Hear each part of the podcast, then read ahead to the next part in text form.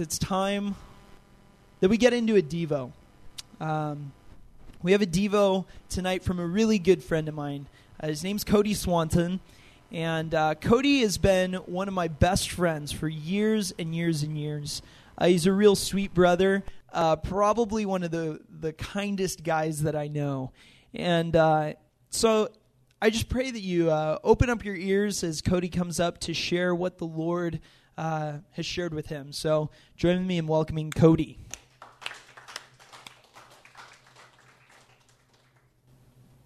Hello, everybody. My name is Cody, as Tyler just said. Um, tonight, I'm going to just be talking about being spiritually grounded. Uh, the text is going to be out of Haggai chapter 1. Uh, we're just going to cover a couple of verses there. Um, while you guys are turning there, I will uh, go ahead and say a prayer. Dear Heavenly Father, we come before you, God, and I just uh, thank you so much for, um, first of all, Sips Coffee Shop, God, that we get to come here and meet up every single week, Father, and just um, praise you and, and, learn about you and have fellowship with one another, Father. It's just such a great thing that we get to have here, Father, and we, we do not take it for granted. Um, I just pray, Lord, just that as I uh, give this Devo, Father, that it would not be me giving this Devo, but you 100%, God. Um, and just help us all to take something out of it, God, to become more spiritually grounded in you. We love you so much, and we thank you. In your name we pray. Amen. All right. So I'm just going to go ahead and read uh, the, the text that I'm going to be uh, coming out of. So starting in verse 4 says, Is it time for you yourselves to dwell in your paneled houses while this house lies in ruins? Now that it's little, but you never have your fill. You clothe yourselves, but, uh, but no one is warm and he who earns wages does so to put them in bags with holes. Verse 7 Thus says the Lord of hosts, Consider your ways. Go up to the hills and bring wood and, and build the house, that I may take pleasure in it and that I may be glorified, says the Lord. So, what God is saying here through Haggai the prophet, um, just bringing attention to the people of Israel at that time. See, what, what had happened, this is. Uh, this is after a decree had gone out for the people of Israel to go out and rebuild the temple. They were they, their job was to go back to the promised land, to the home to the place that they had been living for so many years, and to rebuild the temple that had been destroyed. And what was going on here in uh, as it says in verse 4 says is it time for yourselves to dwell in, this, in paneled houses while this house lies in ruin what had been happening is that the people the people were not building the temple. They weren't, they weren't doing what God had told them to do. They weren't doing what God had commanded them to do. What they were doing was just working on their own, their, their own lives, going on their own business. They were constructing their own houses. They weren't putting God's priorities first. They weren't being spiritually grounded in God. And uh, this is just something that's really, uh, the Lord's really been speaking to me about this the past few weeks or so. Um, just because of some own, some stuff that has gone in, on in my life personally. Um, I mean, I can tell you guys right now that up until about four months ago, I was not spiritually grounded. I had gone away from, I had let this foundation of God get cracked and stumble away, and I wasn't maintaining it the way that I should have been. And it's something that really came back to bite me. Things started going wrong. Stuff started to happen in my life that I didn't want to happen. And that's because I wasn't maintaining my relationship with God the way that I should have been. And that's what was happening here with the people of Israel. They weren't maintaining their relationship with God, they weren't focused on the things that God wanted them to be focused on. They were wavering off on their own paths. They were building their own houses while God's house, the temple, was lying in ruins. It was just sitting there destroyed while they were trying to fix up their own lives and fix up their own houses. This is something that's so important for us that we need to be spiritually grounded. We see here in the text that because of this, God had caused a drought. They, there wasn't enough food in the land. There wasn't enough water in the land. It says that they were they were they were earning wages only to put them in empty in, or in uh, pockets with holes. They were just throwing things away because they had no other choice. Everything was going wrong. This was God trying to give them a wake up call. Just like God had given me a wake up call. We need to be spiritually grounded. We need to be focused on the things of the Lord. Um,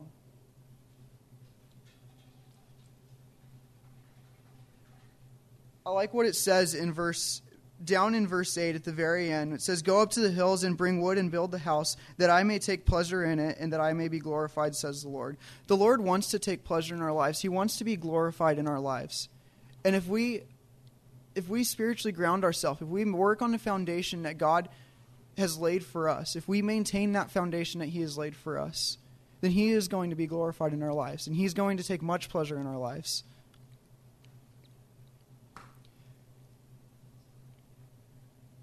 That has really been my biggest prayer the past the past few months or so. Just that I would not waver away from the path that God has laid for me. And I think that should be each and every one of our prayers in here that we would not stray away from, from God's promise, that we would not stray away from what God has for us in the future. We need to maintain this foundation that God has given us. We need to maintain our spiritual walk. We need to maintain our spiritual life in God. We need to be in our devotions every single day. We need to, I mean, that's something that I, I, I had gotten away from was my devotion life. I was straying away from that. I was putting it off till later on in the day, like, oh, I'll, I'll get to that. I, I woke up too late. I need to go to work right now, blah, blah, blah. That can't happen. If you wake up too late, oh well, read your devotion anyway. Get into it. I guarantee you that God is going to bless you so much for it. He's going to glorify Himself through your life if you do that. If you just set aside the time for Him. We need to be in our devotions. We need to be praying nonstop, praying about everything that comes up in our lives. And that's something that I have been focusing on in my own life over the past few months. Just as I was saying, I'm focusing on bringing up the tiniest little insignificant things. I'm bringing up to God because I want Him to be involved in every aspect of my life. Our God is so great and so powerful. And it just it blesses me just to know that He wants to be a part of our life, that He wants to be glorified in our life, and that He wants to take pleasure in it.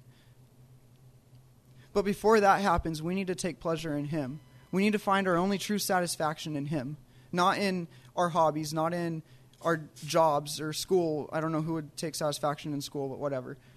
But we need to take satisfaction in him and no one and nothing else in this life. Because if we if we search for satisfaction among the things of this world then it's going to lead to nothing. We're going to be disappointed. We're going to be disappointed every single time. That is something that i have realized.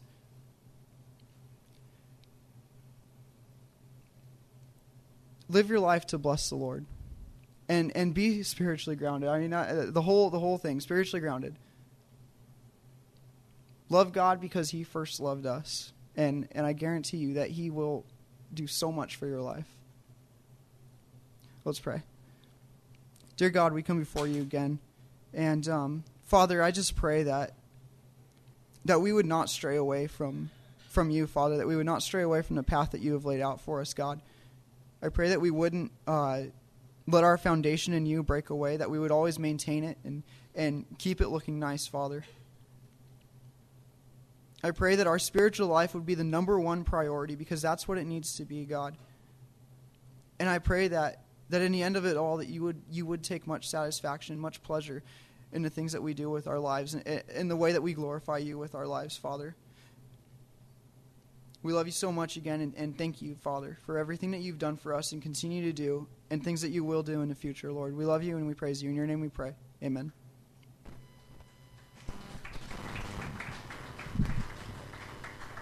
Amen. Well, we're going to be jumping into Genesis chapter 44. Genesis 44. We're continuing on in our narrative of the life of Joseph.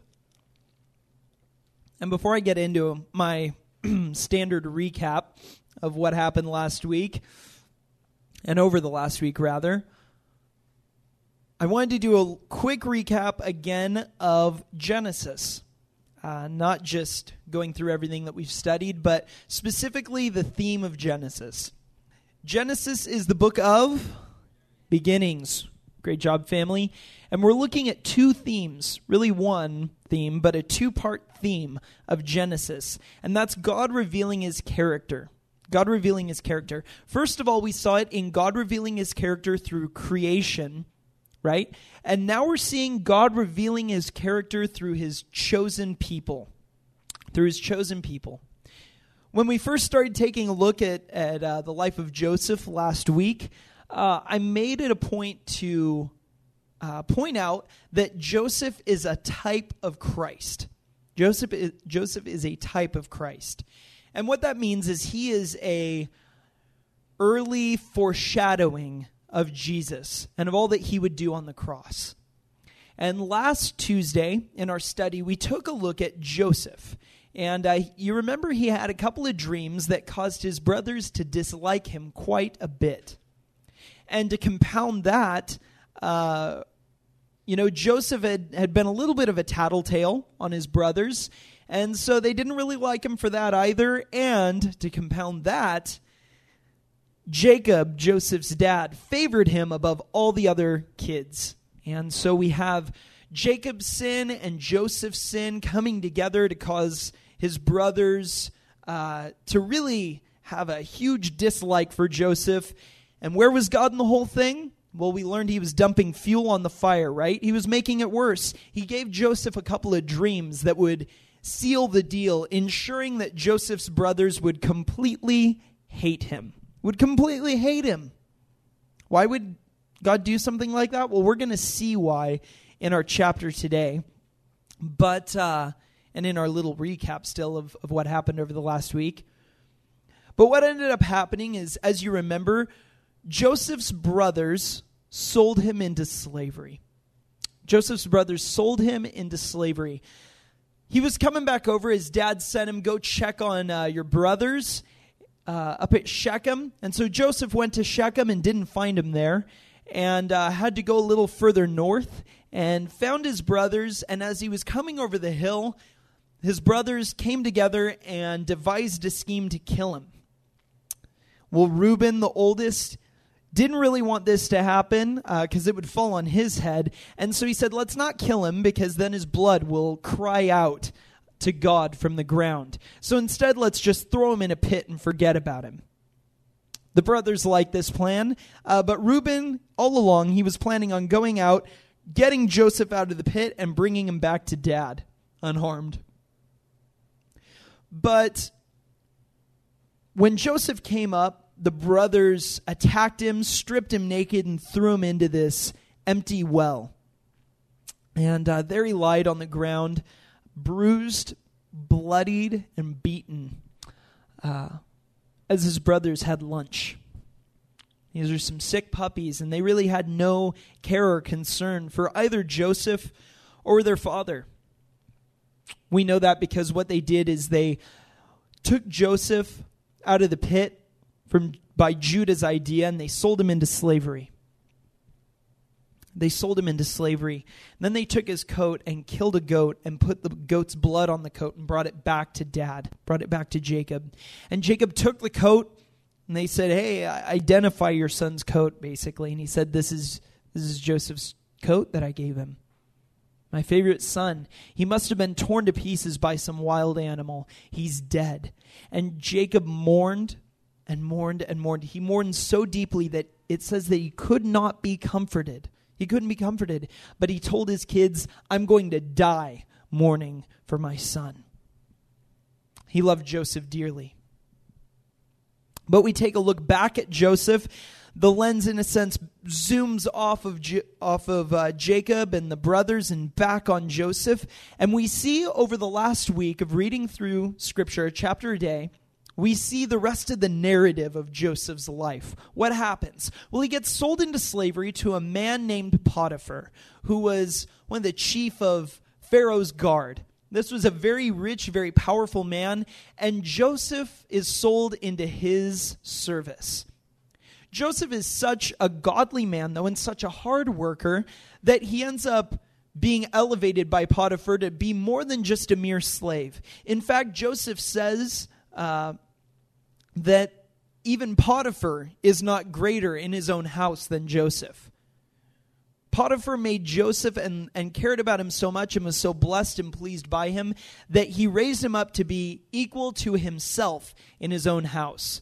So Joseph, in a sense, was over everything in the house. So over all the other slaves, he, he took care of it all. He was Potiphar's go to guy, his right hand man, probably a close confidant.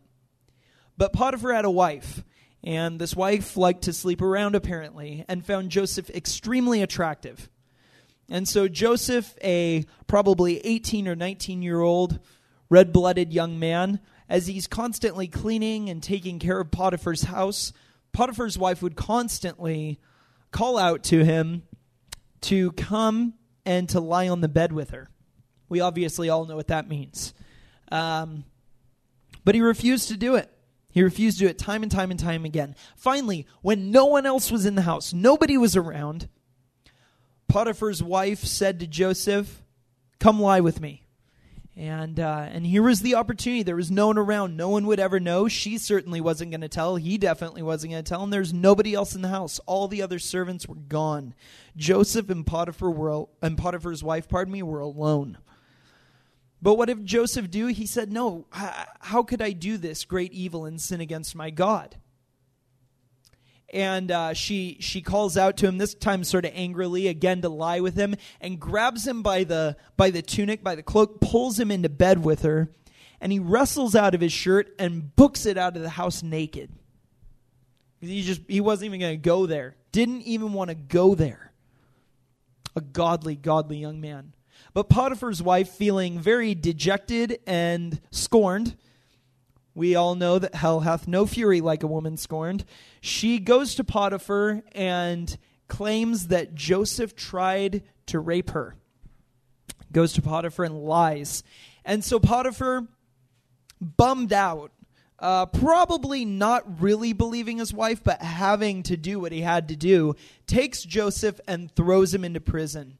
Well, in prison, once again, he's such a godly young man that he ends up having this this status even in prison. And while he's there, he interprets the dream of two of Pharaoh's servants. Two of Pharaoh's servants, his baker and his cupbearer. He interprets their dreams, and uh, he, the dreams were that uh, the, the the baker was going to die, the cupbearer was going to be restored, and so Joseph says to the cupbearer, Remember me when you get restored. Get me out of prison, okay? When you are back at Pharaoh's right hand, let him know about me. So, just as Joseph prophesied, the baker was put to death, the cupbearer was restored, and the cupbearer forgot. he completely forgot about Joseph until Pharaoh had a couple of very strange dreams very strange dreams, and he brings everybody to interpret the dream. No one can interpret it. Finally, the cupbearer remembers oh, Pharaoh, I met this amazing guy in prison. He totally interpreted my dream. So Pharaoh calls Joseph out. Joseph interprets the dreams and tells Pharaoh there are going to be seven years of plenty in the land of Egypt and seven years of famine. So you need to prepare now because there's going to be a great famine in the land for seven years. Well, Potiphar is so impressed by Joseph that not only does he say, Go, you go, get out of prison, go make preparations, go take care of it, but he makes him regent over all of Egypt, second only to Pharaoh. This is like the ultimate rags to riches story in the entire Bible. He goes from being in prison to being second in command only to Pharaoh in Egypt, probably the largest kingdom of its day. And quite a decadent kingdom, to be honest. And so Joseph makes the preparations necessary and uh, silos a bunch of grain during the seven years of plenty for the seven, seven years of famine. Well, not only did this famine hit Egypt, but it hit the land of Canaan as well. And so the lens zooms back out off of Joseph and back to Jacob and the rest of Joseph's brothers. They're starving. They're starving in the land of Canaan. They're not going to make it through this famine. And so Jacob tells his sons, Go to Egypt and buy food. And so Jacob gives his sons a bunch of money. They go into Egypt and Joseph finds out about it. They they appear before him. He recognizes them, but they don't recognize him. And so he contains himself though, and he, wants to, in a sense, test his brothers. So he calls them spies. He's like, You're spies. You're here to spy out the land to see the barrenness, the nakedness of the land. No, we're not. We swear we're honest men. We've never been spies before. The, we, we promise we're just trying to buy grain. And so Joseph starts asking about their father and if they have another brother. And they're like, yeah, uh, our dad Jacob, he has another son Benjamin. You know, what? And so what Joseph does is he schemes in his mind. He wants them, he wants to see whether his brothers have changed or not, whether they're any different than they are. And so he tells them, I don't believe you. I think you're all spies. So this is what I want you to do. He says, I fear God, and since I fear God, I'm going to test you on this to see if you're telling the truth or a lie. I should kill y'all right now because you're spies, but I'll hold one of you here in prison, and the rest of you go and get your brother and bring him back to me to prove that you're not spies, and then I'll give you all the grain you want. So they say, We don't really think that's going to happen. I, I mean, this is dad's I don't think he's going to let go. If you don't get him, Simeon's dead. Keep Simeon. And the rest of them pack up and head out to uh, down to Canaan to get Benjamin. Now, Benjamin was Joseph's only real full brother. Understand, Reuben and Judah and uh, Simeon, Levi, Gad, all, all the other brothers, they're only his half brothers, okay? Benjamin is his only full brother, the, the last remaining son of Rachel, Jacob's favorite wife. He loved her deeply, and, uh, and he loved her sons deeply. And so they come to dad. They find out along the way that, that not only has Joseph given them grain, although they don't know it's Joseph, but he put their money back in the sacks. And so they're freaking out because they think he's going to think we stole the money. And so Jacob reluctantly, I'm trying to summarize this summary. Jacob reluctantly lets Benjamin go. And, uh, and he says, Take the money back, show it to him, tell him, hey, the money was still in our sacks. Here it is. So they go down, fully expecting that something bad is going to happen because Simeon's in prison. They're taking Benjamin. If something happens to him, dad's going to die. Like literally, he is going to die if anything happens to Benjamin. And so they go down and they're they've already realized, you know, and they've they've said amongst themselves that this is all happening to us because of what happened, what we did with Joseph. And God has brought this as a reckoning for his blood and oh man, something bad's going to happen to Benjamin, something bad's going to happen to Simeon. We have all this. And so they're, they're freaking out all the way down. They get to Egypt, and Joseph invites them all for a feast.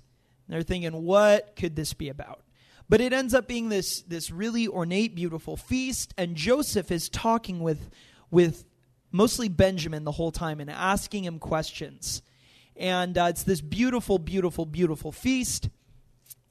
The next morning, though, Joseph uh, wakes up before everyone else does. They're all drunk, you know, because they had a nice feast. And uh, that's where we pick up in our chapter. So that was the shortest summary I could possibly do. If you haven't been reading along, you missed a lot over the last week, which is why be reading along. Chapter 8, it's not that hard, family. But picking up in Genesis chapter 44, Read along with me. Then he commanded the steward of his house, Fill the men's sacks with as much food as they can carry, and put each man's money in the mouth of his sack. And the sack of the youngest with the money for the grain. And he did as Joseph told him. Oh, I skipped a line. And put my cup, my silver cup, in the mouth of the sack of the youngest with his money for the grain. And he did as Joseph told him. As soon as the morning was light, the men were sent away with their donkeys. They had gone only a short distance from the city.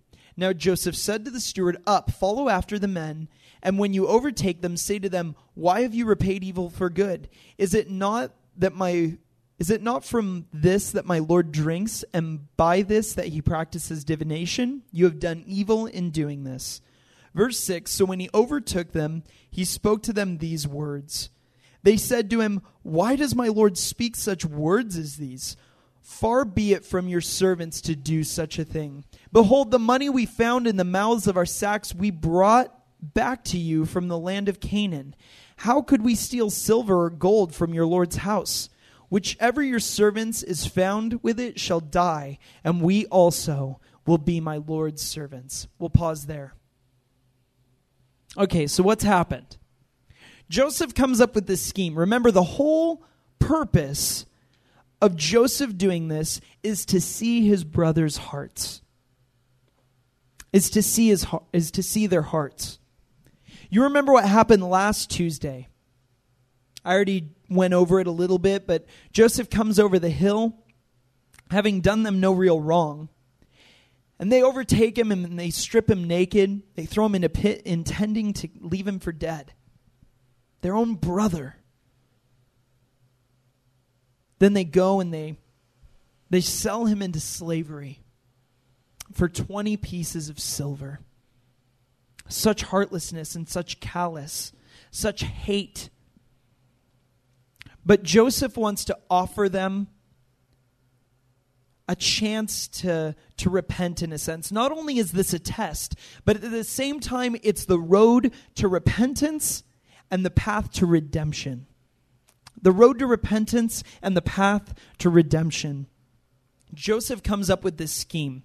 He says to his servant, Okay, go and fill up their donkeys with grain, put the money back, uh, just like you did before, and this time put my silver chalice, my silver cup, in Benjamin's sack of grain, the youngest.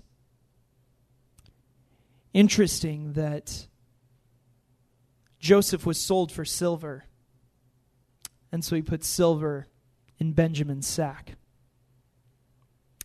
They take off. And once they had only gone a, a, short distance, a couple miles, Joseph's like, All right, go. And go tell him exactly this. Go say, Why have you repaid evil for good? Why have you repaid evil for good? And so the servant goes and does exactly what Joseph sent him to do. And the brothers are astonished. They're shocked. How could you say something like that? We're not thieves. Okay? You remember we, we brought the money back. What kind of thief brings back something only to steal again? That's not logical. It doesn't make sense. We wouldn't ever do anything like that. All of us here are innocent. What's this guy's problem? This regent. He keeps accusing us of all this ridiculous stuff. We're just trying to buy food to keep our family alive. So the servant says, Well, fine. Well, I'm, I'm going to search all your sacks.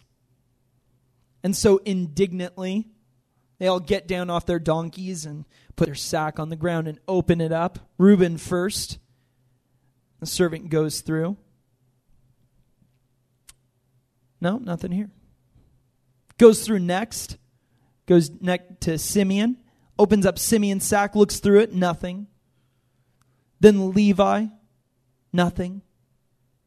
Judah, Dan, Gad, Naphtali, Asher, and so on and so, so forth through all the brothers, searching their sacks. Each of them, I imagine, with their arms crossed in a annoyed arrogance because they would never do anything like we would never steal. How dare you accuse us of this? In fact, they, they were so certain of their innocence that they made a wild, wild, voluntary consequence. And that's if any one of us has stolen this cup, let the person who the cup is found in, let him be killed, and the rest of us will be your servants. Joseph's steward responds, Let be as you say, only the rest of you can go free. And the one whose hand the cup is found in will remain a slave here in Egypt. So, continuing to read, verse 10 he said, Let it be as you say, he who is found with it shall be my servant, and the rest of you shall be innocent. Then each man quickly lowered his sack to the ground, and each man opened his sack. And he searched, beginning with the eldest and ending with the youngest. And the cup was found in Benjamin's sack. The cup was found in Benjamin's sack. Not a word is recorded by any of the brothers, But actions, as we know, speak louder than words. And we read in verse 13 Then they tore their clothes, and every man loaded his donkey, and they returned to the city. Let's pause. There's something so important here. I don't want you to miss it. Remember back with me. Remember back. Joseph was sold into slavery by his brothers. They originally wanted to kill him.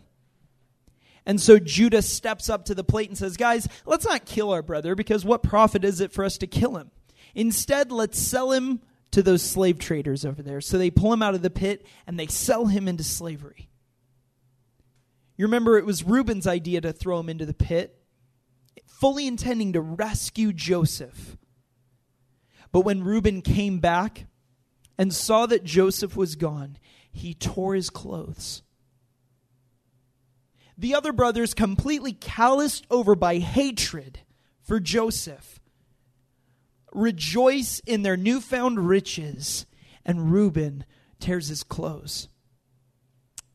Tearing your clothes in this culture and in this time was a symbol of grief, of mourning. And so here we are, full circle now. Benjamin, dad's favorite son, is now going to be kept a slave in Egypt forever? Every single one of them tears their clothes. They get on their donkeys and they go back to the city. They go back to Egypt.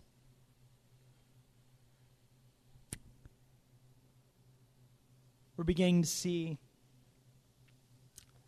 a change of heart in the brothers. But let's keep reading. Continuing on in verse 14, when Judah and his brothers came to Joseph's house, he was still there. They fell before him to the ground. Let's pause right there. I just want to point out a very interesting thing that's happening here. We've seen already before when the brothers appear before Joseph, they all bow their heads before him. Okay? But it, it says specifically here in verse uh, 14 that they fell before him to the ground. As Joseph is looking at his brothers, I can't help but imagine him remembering his dream that he had had 20 years ago. That he told his brothers, I've had this dream. We were all sheaving wheat, and your sheaves bowed down to mine. I had this other dream, and the sun and the moon and 12 stars bowed down to me. He had dreamed, God had promised him, had told him that his brothers would bow to him, and here they are. A fulfillment of prophecy. As Joseph is looking at his brothers, wondering what is going to happen next. No doubt blessed and surprised that they came back at all. Verse 15 Joseph said to them, What deed is this that you've done? Do you not know that a man like me can indeed practice divination? I want to pause right there just to point out. From the text, it's not clear whether or not Joseph was practicing divination, which was a pagan custom, sort of like reading tea leaves.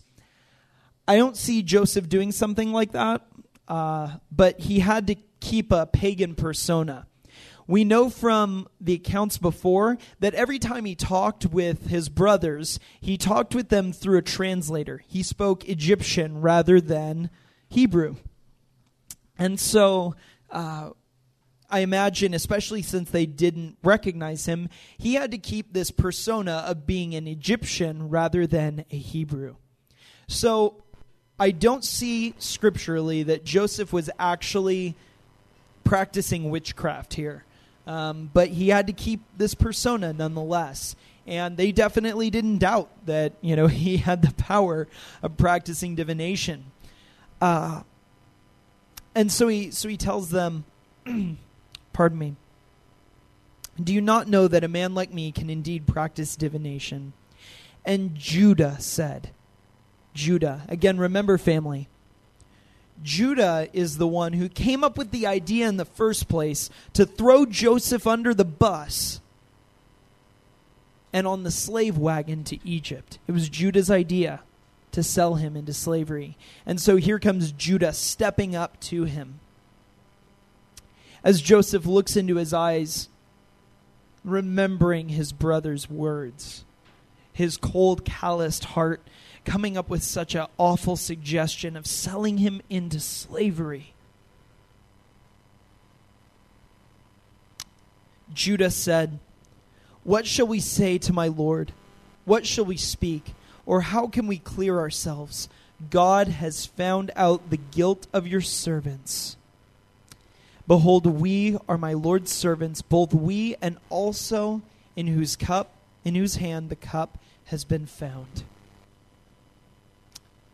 Judah steps up to Joseph. What can I say? There's no defense I can possibly give. We are guilty. God has found out our guiltiness. Judah wasn't here throwing Benjamin under the bus. Hey, he's he's his own man. He did his own thing. I mean, you you can't expect us to be held accountable for this kid's actions. I mean, you know, I, he's not a minor. You know, I mean, just punish him, deal with him. Judas says, God has found out our guiltiness.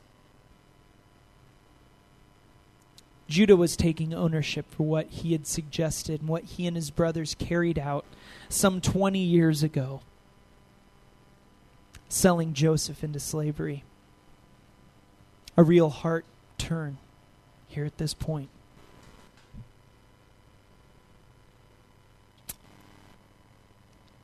Judah says, We are my Lord's servants, both we and he also in whose cup in whose hand the cup has been found. But he said, Far be it from me that I should do so. Only the man in whose hand the cup was found shall be my servant. But as for you, go in peace to your father. Joseph is really pushing his brothers on this. He's saying, Look, no, y'all can go free, okay? You, you don't have any debt to me. You can all go free back home if you throw your bro- brother, Benjamin, under the bus. Dad's favorite son that he dotes on Joseph is recreating, understand, the exact same scenario in which they sold him into slavery. You remember it was Jacob's favoritism toward Joseph for being the son of Rachel that contributed to their hatred of him. And so Joseph plays on that and holds Benjamin back to test their love, not only for Benjamin, their brother, but also for their father, Jacob. He creates the exact same scenario. Hey, all of you can go free. You go. Get out of here. Go in peace. He's staying with me. He's staying in slavery in Egypt. Sell your brother into slavery, he says. Only this time the price was so much higher than 20 pieces of silver. This wasn't just a payment, this was their very freedom. Their very freedom is being offered to them to sell their brother into slavery. Go in peace to your father. Verse 18 Then Judah went up to him and said, O my Lord, please let your servant speak a word in my Lord's ears, and let not your anger burn against your servant, for you are like Pharaoh himself. My Lord asked his servants, saying, Have you a father or a brother? And we said to my Lord, We have a, fra- a father, an old man, and a younger brother, the child of his old age. His brother is dead, and he alone is left of his mother's children, and his father loves him. Then you said to your servants, Bring him down to me, that I may set my eyes on him. We said to my Lord, The boy cannot leave his father, for if he should leave his father, his father would die. Then you said to your servants, Unless your youngest brother comes down with you, you shall not see my face again. When we went back to your servant, my father, we told him the words of my Lord. And when our father said, Go again, buy us a little food, we said, We cannot go down. If our youngest brother goes with us, then we will go down. For we cannot see the man's face unless our youngest brother is with us. Then your servant, my father, said to us, You know that my wife has bore me two sons. One left me, and I said, Surely he has been torn to pieces, and I have never seen him since. If you take this one also from me, and my harm happen and harm happens to him, you will bring my gray hairs in evil to Sheol. We'll pause. Judah was obviously a very elegant public speaker. He must have been a very charismatic, manipulative kind of guy. I mean, we, the first speech we ever read from Judah as he stakes, steps up to take leadership among his brothers, he decides and convinces them to sell Joseph into slavery. And now Judah speaks again. Judah speaks again, and he delivers this eloquent speech to Pharaoh or to Joseph, I'm sorry. Pharaoh's regent. The man who could snap his fingers and, and he'd be dead. He steps up to him and he says, My Lord, please listen to me. And he recounts to them everything that's happened so far. You remember, sir, we came to you and you asked us if we had a father or another brother, and, and we told you that we did, and, and you told us that we had to go get him and bring him back. But we told you, if we do that, if our brother Benjamin come leaves our father, it'd kill him. But you made us do it, and so we went to to dad and we told him that we needed to bring Benjamin with us to get food and to rescue Simeon out of prison. And our dad, he looked at he looked at us and he said, "You know that my wife has borne me two sons." Family, what Jacob did here is delegitimatized the other 10 brothers. Completely delegitimatized them and said, in effect, you're not my sons. My wife has only borne me two sons. What a sting. What a knife to their chest that must have, have been. Imagine. And he says, My wife has only borne me two sons, and one of them is gone. And you heard me say, He's been torn to pieces. Now, if this one goes and any harm comes to him, it'd kill me. You'll bring my gray hairs in evil down to Sheol. Judah pleads with this regent and says, Please, sir, it, it's, it's your fault he's even here. We didn't want Benjamin to even be here. But he's our dad's favorite son. He's the son our dad loves desperately. And please, if we don't bring him back, it would kill our dad, and we can't stand to see that. Understand what's happened, family. Repentance. Repentance. Joseph is looking upon his brothers, and he sees that not only do they love their father, but they love their brother Benjamin. And they can't stand to see him left here in slavery. This time around in Judah's speech, he's not pushing to throw the favorite son under the bus. But he's pushing to have the favorite son be set free. This is a complete 180, a complete turnaround, total repentance in the life of Judah and of all the brothers. They recognize their sin and are so broken over it and refuse to repeat the same mistake twice. They won't do this to their brother and they won't do this to their dad. Even if he doesn't see them as sons, they won't do this to him. They won't throw their brother under the bus, allow him to be sold into slavery. Judah loved Benjamin. Joseph's plan was truly beginning to work, but it's it's not over yet.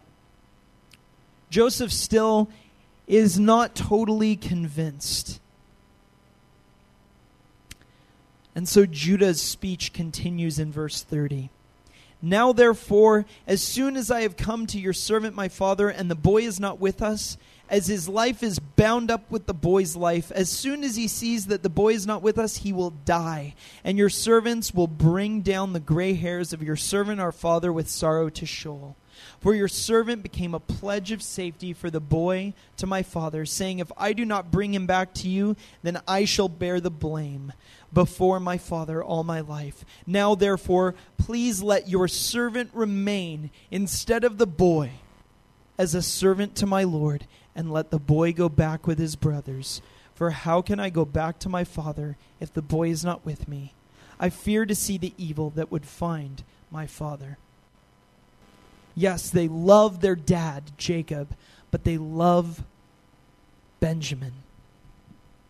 Judah loves Benjamin, and he offers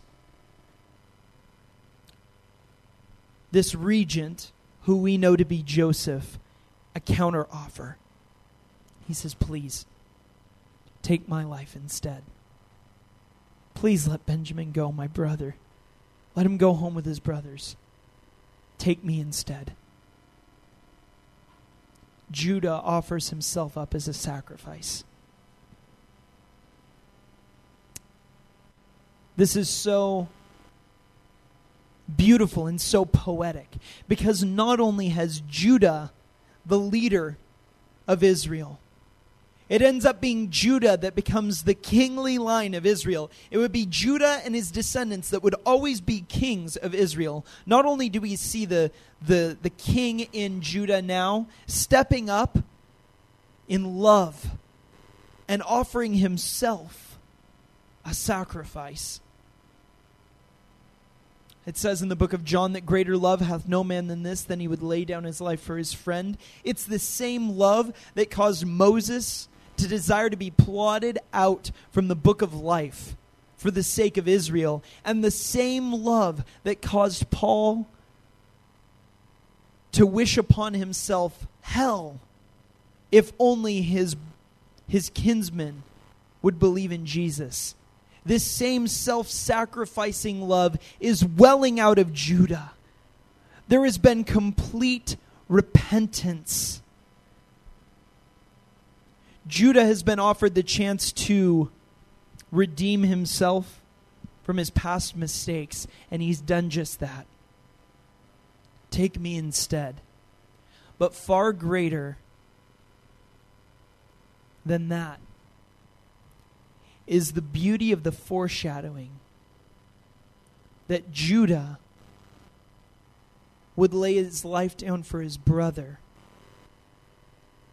That thousands of years later, Judah's descendant, Jesus, would lay his life down for us. The lion of the tribe of Judah. Judah has absolutely stepped up to the plate. Not only has he dealt with his demons, but he's repented of his sin. Selling Joseph into slavery. And this time he sells himself into slavery for his brother Benjamin. Complete, total repentance. We're going to bleed a little bit into chapter 45. Normally won't do this, but it's hard to stop in the middle of a story. Then Joseph could not control himself before all those who stood by him. He cried, Make everyone go out from me. So no one stayed with him when Joseph made himself known to his brothers. And he wept aloud, so that the Egyptians heard it, and the household of Pharaoh heard it. And Joseph said to his brothers, I am Joseph. Is my father still alive? But his brothers could not answer him, for they were dismayed at his presence. So Joseph said to his brothers, Come near to me, please. And they came near, and he said, I am your brother Joseph, whom you sold into Egypt. And now do not be dismayed or angry with yourselves, because you. Uh, uh, or angry with yourselves because you sold me here. For God sent me before you to preserve life. For the famine has been in the land these two years, and there are yet five years in which there will be neither plowing nor harvest.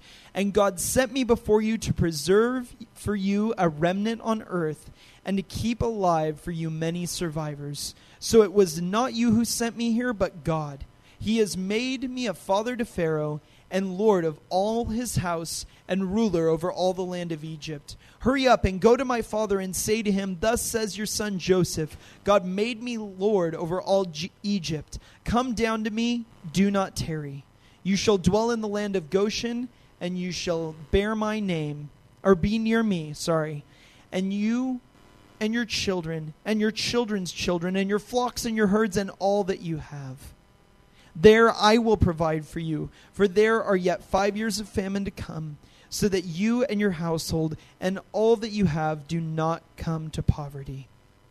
And now your eyes see, and the eyes of my brother Benjamin see, that it is my mouth that speaks to you. You must tell my father of all my honor in Egypt, and of all that you have seen. Hurry and bring my father down here. Then he fell upon his brother Benjamin's neck and wept. And Benjamin wept on his neck, and he kissed and all his brothers and wept upon them. And after his brothers talk, and after that his brothers talked with him.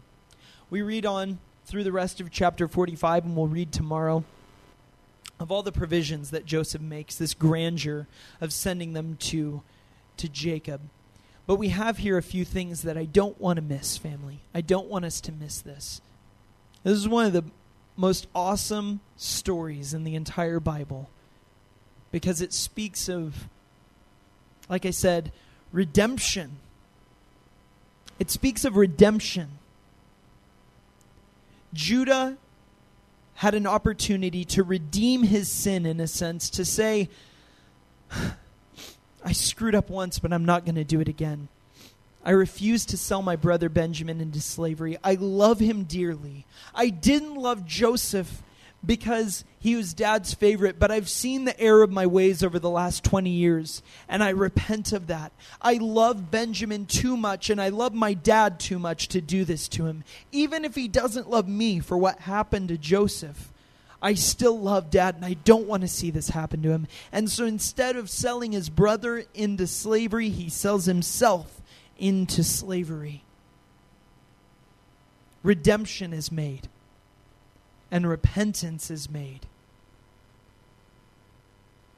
Such a beautiful type of Christ, family, who, though we were slaves to sin, we were slaves to sin. Jesus came into the world and bore our sin. He took our wrongs. We stole the cup, only we weren't framed. We actually stole the cup. And Jesus took that sin and, and offered himself up as a sacrifice to us.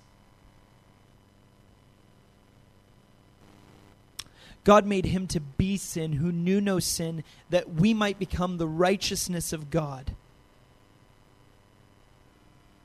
Not only was there, family, repentance and redemption, but reconciliation. Understand, because of this, because of what Judah chose to do,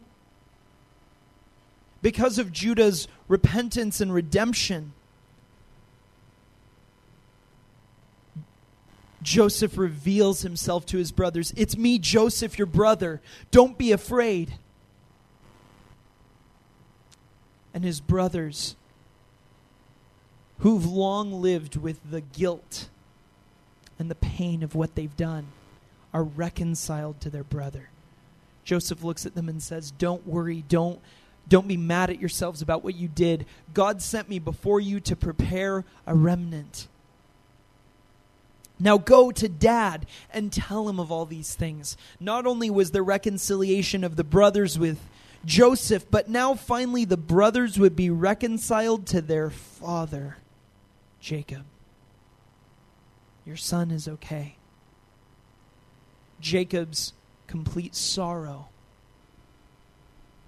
would be turned.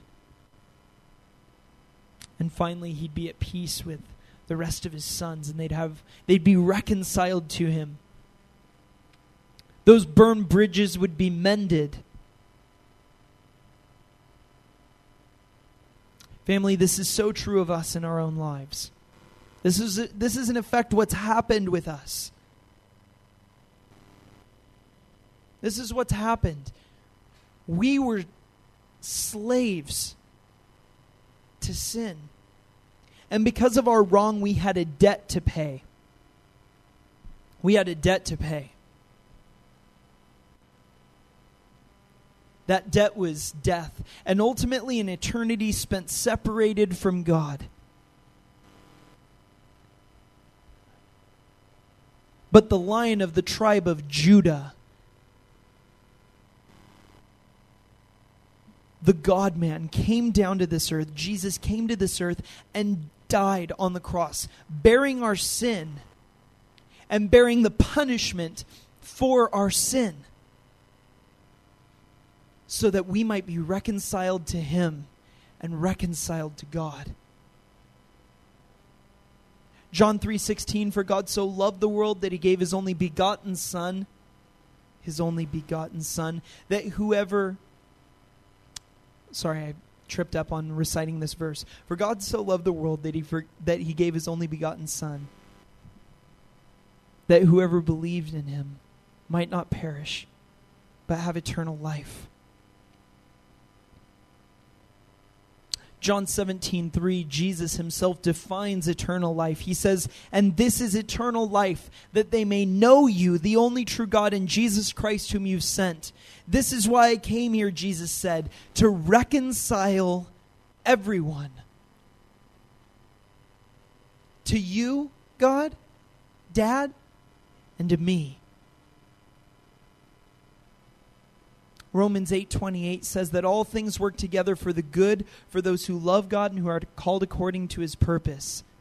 Verse 29 goes on to explain it and it says for those whom he foreknew he also predestined to be conformed to be conformed to the image of his son Jesus Christ that he might be the firstborn among many brethren.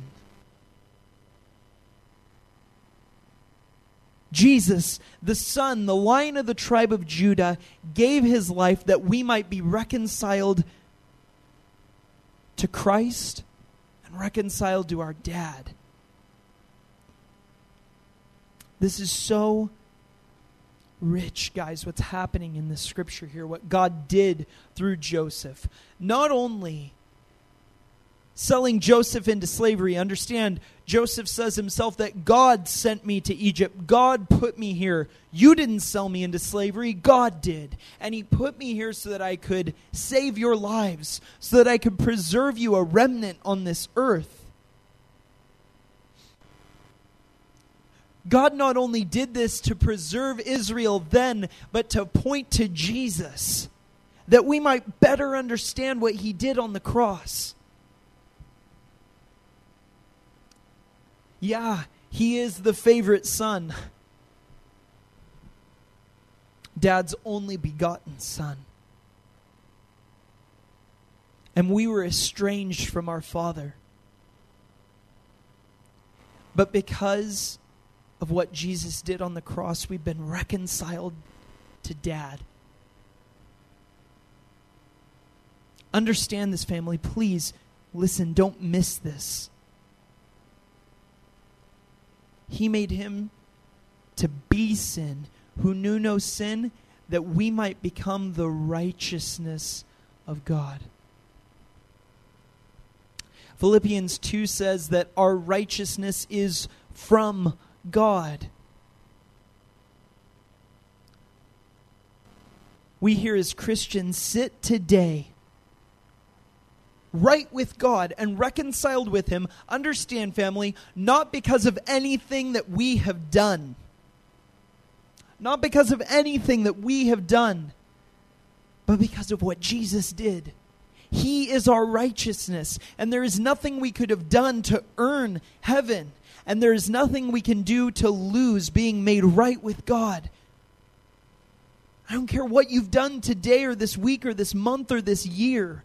I don't care if you, like Cody was talking about, have recently just lost track of things and, and sort of fallen back and maybe walked away from the Lord. I don't care what's going on in your life.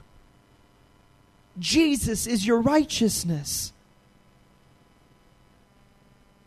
Jesus is my righteousness. I'm not right with God. I'm not pure. I'm not holy because of anything that I'm doing, because I'm behind this microphone, because I work at a church.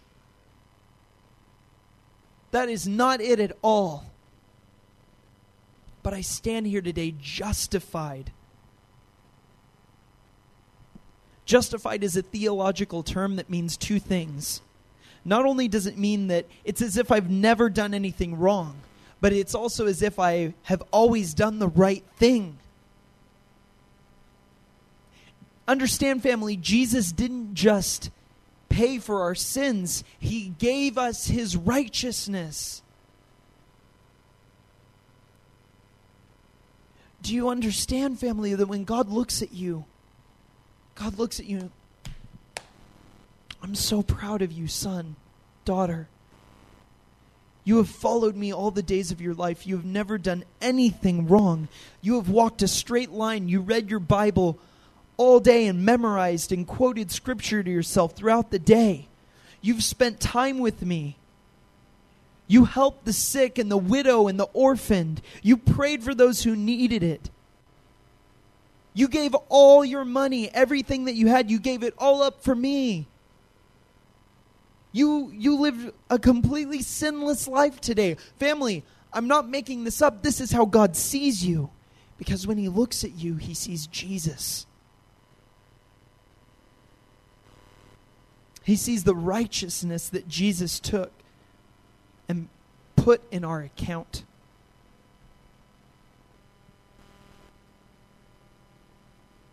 what Judah did and what happened with Joseph in this in this story points so vividly to Jesus and what he's done for us. This is a story of redemption, of repentance, and of reconciliation.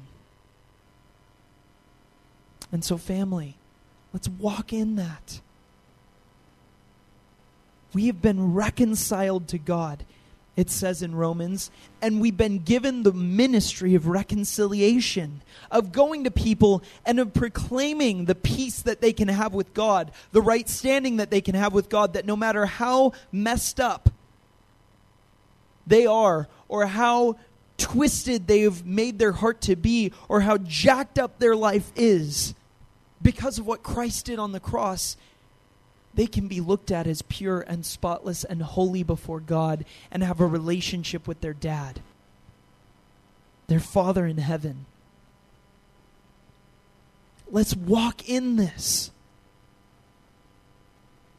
Romans 8 1 There is now therefore no condemnation for those who are in Christ Jesus. If you're in Jesus Christ, and this is what I mean by that if you have accepted Jesus not only as your Savior, but as your Lord, the master of your life, if you've accepted that free gift of salvation, confessed with your mouth, and believed in your heart that Jesus Christ is Lord and that God raised him from the dead, and are walking in newness of life, walking in relationship with him, there is no condemnation for you. Yes, there's conviction. The Holy Spirit definitely convicts us when, when we sin, when we screw up, when we fail, but there's no condemnation for you. There's no condemnation for me. Because Jesus has reconciled us to, to God and to Himself. This is not something to be somber about, family. Lift up your faces. This is something to rejoice over. Let's never forget what Jesus did for us, substituting his life for ours, paying our debt, and imputing his righteousness to our account that we might go in peace to our Father. And let's go and be ambassadors of Christ, ministers of reconciliation, reminding people constantly that they can be right with God. They don't have to spend this life and eternity hereafter separated from Him. They can be made right with God and have a relationship with Him. Not only for eternity in heaven, that's great, but now here on earth as well.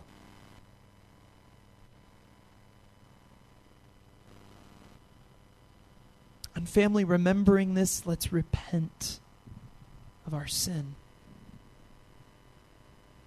Let's repent of our sin.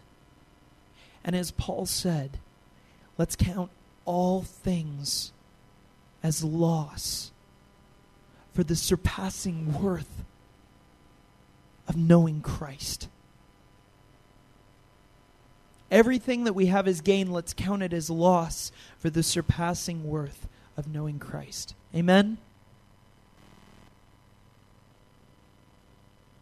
Family, let's pray. And this week, I want you to go. Live in peace with God. Walk in that reconciliation. Walk in relationship with Him. Be joyful about it and tell other people. Amen? Father,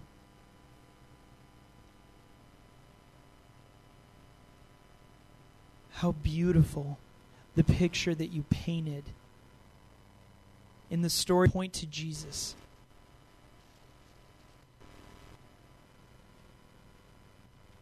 Father, how beautiful what you did in sending Jesus to die for us on the cross. That we might become the righteousness of God and that we might be in right standing with you, that we could be reconciled to you, and that we could have a relationship with you, God. It blows my mind. We don't deserve it, God. But you did it anyway because you love us.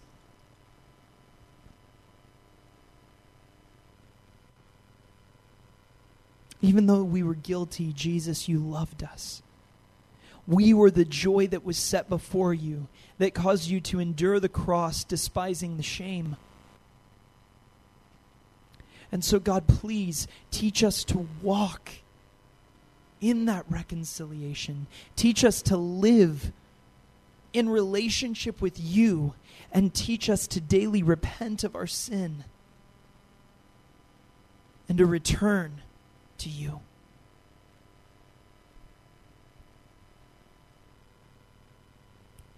I'm so unworthy. But still, you love me. And so, Father, forever we will sing of how great you are. Thank you, King. We pray all this in your precious Son's name. Walking on the blood that he shed for us. Amen. Family, the Lord richly bless you and keep you this week. May God cause his face to shine on you and be gracious to you. And family, listen, the Lord lift up your countenance and give you peace.